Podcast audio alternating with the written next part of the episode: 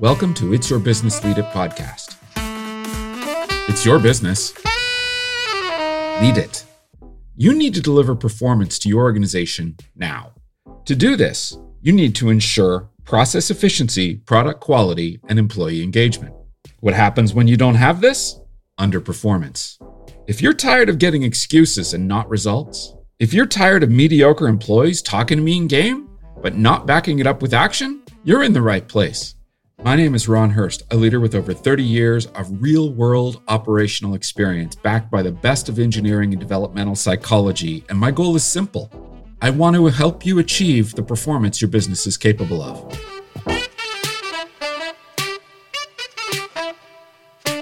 Welcome to It's Your Business Lead It podcast. In this cast, somebody syndrome.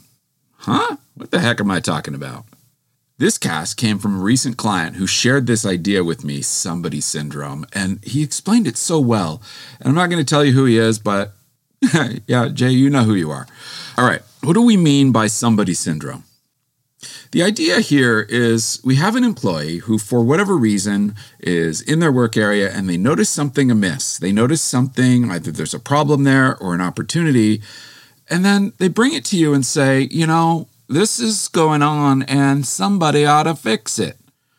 And whenever they say that, the somebody ought to fix it, it's almost as if they, they don't recognize that they're the somebody. So what do we do about this? They don't have any sense at all of their ownership in their in their work area. And know, I think about this a lot, and I think really what it boils down to is that there's a certain amount of fear or anxiety, and because of this, they don't want really want to take risks. They don't want to be held accountable. Maybe they're afraid of of being criticized or punished if they take a risk, if they do something without permission, whatever it is.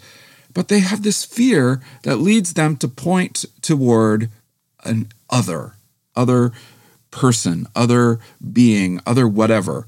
This othering process is really important to understand because what it means is, is that they don't have any ownership. I mean, the bad news is they have no ownership of the situation, the problem, the opportunity, whatever it is. But look, man, let's not get so carried away with the bad news here because there is good news as well. The fact is, they see the problem, they see the opportunity. And this actually is not that common for an, a frontline employee or even, even a, a technician, a frontline uh, first level maintenance technician to see a problem or an opportunity. They often complain that things aren't the way they like it, but they don't necessarily see what could be done to make it better. So I love the fact that they're able to see the problem, see the opportunity, but I'm really concerned about the fact that they don't seem to have any ownership of it. So, what's the solution? If you find yourself talking to an employee and they go, somebody ought to do something about it, what are you going to do? All right, so I've got some some very practical advice. First of all, step number 1 is more of a long-term mindset toward not having this somebody syndrome in your business and in your your team. What I highly recommend is that you hire for integrity and you hire for initiative. And in this particular case, hiring for initiative is what would enable somebody to see the problem or the opportunity. You want people like this. You want people that can see how to make the process better, how to make the product better, how to make the relationships better. You want that. The challenge is, is not not everyone has initiative because actually in a lot of leadership theory, what they suggest is initiative is actually a trait. And trait meaning it's a relatively stable characteristic of a personality that might even be genetically based. Like, not everyone has it. Now, I'm not so sure that it is a trait per se, but I do know that in the way that our employees are being educated in the West, initiative is not something that they are, are having taught. They're not being fostered into a place where initiative is a normal state for them. So, what we need to do is find the ones as best we can that already have it. I recommend behavioral style interview questions, and my favorite question on initiative goes something like this Tell me about a time that you noticed a problem or an opportunity in your work area, and you were able to make something happen to solve that problem or opportunity based primarily on your own efforts.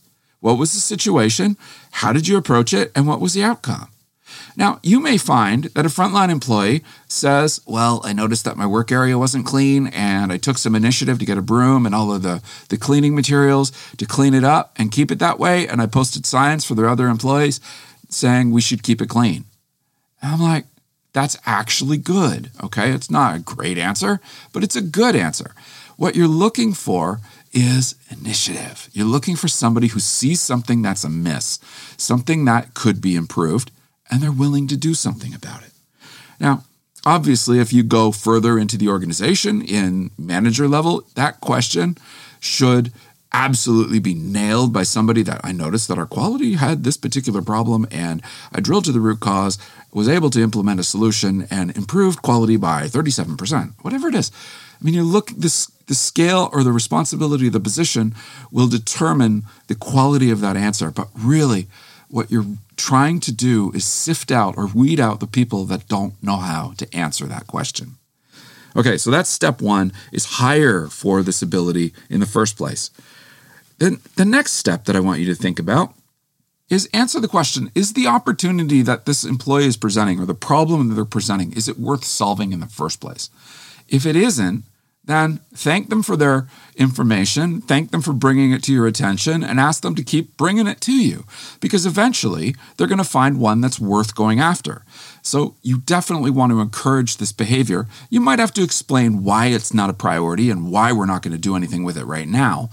But the key is keep the employee engaged in wanting to improve wanting to find the very things that will enable us to get better in our process and our product and our people. If the issue is worth addressing, what I recommend you do is you give it back to the employee. But you got to be careful with this. You got to give it back with some very clear guardrails around what you're asking them to do. Because if it's not their position to solve problems, they may be completely flustered in not knowing what to do. So, first of all, put some guardrails around it make sure that it's appropriate for the person that you're you're trying to give it back to that they should be able to do it based on their position based on their position description and the skill set that they need to be successful in the role. The other thing you want to be really careful of is make sure that it's culturally appropriate as well. In certain more structured environments it may be it may be the case that certain levels of employee are not being involved in problem solving activities or improvement activities. And you might create ripples in your culture that you really want to think through before you hand it to them. And the final thing is be prepared to give them the resources they need, including a small budget and the parts and the materials and the time, right? So they may require a little bit of overtime to get this done. And you've got to be aware that you're going to take responsibility for the cost of this improvement, but here again, is it worth doing? Is the ROI or the return on investment of doing this activity going to outweigh the cost of doing it? If you're going to gain a hundred bucks, but it's going to cost you a thousand bucks to do it, you really got to think long and hard about why are you trying to do this. Okay, so let's let's move on. So the first step is to try and give it to the employee. But what if the employee's not ready for it? What if they, they don't have the skills, they don't have the training, they don't have the ability to lead the effort? Well, in this case, it becomes an excellent opportunity for delegation to another technician or a lead or a supervisor that's looking to learn and grow in your in your area or maybe an adjacent area and then have this employee be part of the project team that implements the solution to whatever problem or opportunity was presented. By involving them, you still create the sense of expectation that they need to be part of the, the solution. It's not about somebody. We are all somebody. And that's one of the key things that we have to communicate to them that you are part of the solution, not just finding the problems. So, with the approach that you're going to either give the project back to the employee or you're going to involve them in a project team to solve the opportunity or problem, you begin to set the, the cultural norm that we are all somebody. There is no somebody that's out there that we're going to give this to if if in a perfect world. No, we are the somebody and we need to take responsibility. Because you see, this employee may be of the belief that they can't do it or that they're not allowed to do it. And we need to dispel that by involving them right away. And that brings me to point number 3. Make sure that in all of your communications there is an expectation that we are in this together There is no somebody, there's no magical resource out there that's going to come in and save the day when we identify problems. And it's up to us. So when you bring me a problem, I'm going to challenge you to be a part of the solution, to help me drive, drill through to root cause and solve the problem. Okay, so point number one, as I said, was hire for initiatives so that people are actually looking for these problems. It's a good thing. Point number two, involve them in the solution, either hand it to them directly or involve them in the project team. Point number three, set clear expectations and make sure your communication is there is no somebody out there, it's us. We are somebody. And point number four is to really understand that the employee either doesn't realize or they can't, they don't realize that they can or feel like they cannot take the responsibility. So, what we need to be able to do is to begin to shift the culture away from a blame culture toward a learning culture. Now, you might think that you already have a learning culture, and I'm not going to argue the point, but do your frontline employees think that it is a learning culture, or do they think it's a blame culture? Because I guarantee you, culture, one really fun definition of culture, is how my manager treats me. And if you're treating your employees with criticism and write ups if they don't get it right the first time, I guarantee you, you have created a blame culture, not a learning culture. There's a lot more to that, but let's just stay on point with the somebody syndrome. So, what we need to do to move toward a learning culture is first of all set a clear expectation that we learn from our mistakes, we learn from our opportunities. And I highly recommend one of the most powerful things you can do, and I've done this myself in several in, in instances, is institute a process of after action reviews as a base learning expectation. And the AAR is a simple format. What happened? An objective statement of, of the events that led to the mistake or the opportunity. And then why did it happen? And that why is magical because it's a five why question. We want to drill until we get to the root cause or we uncover the assumptions that we made that were incorrect. And otherwise, we're learning from the mistake so that we can answer the third question, which is what can we do to keep it from happening again? And we come up with countermeasures, corrective actions that will keep us learning and keep improving the process because we can't make that mistake again. If you create that common ground, what you'll find is that your employees will start to buy into a learning culture. But now we need to reinforce it as leaders through all of our communication. When someone does an AAR and they get it right, praise them. Make sure that you communicate the AAR that they did, share it in crew meetings, make sure everyone has the opportunity to see what a good one looks like. And when someone gets it wrong, take them aside one on one, or if it's a group that did it, take them aside one, you on the group, and explain what they got wrong. And that it's all about learning. So let's do it again. Let's make sure you get it right. So that's the first point is, is, set a clear expectation that we are a learning culture and using AARs as a base learning style to make sure that your employees are moving there and communicating it through. The second thing that we can do is that when a mistake happens within your organization, I want you to go talk to the person one on one that made the mistake and listen carefully. Do they take responsibility in the form of I statements? I did this. I missed this. I forgot this. I overlooked this. This is really key.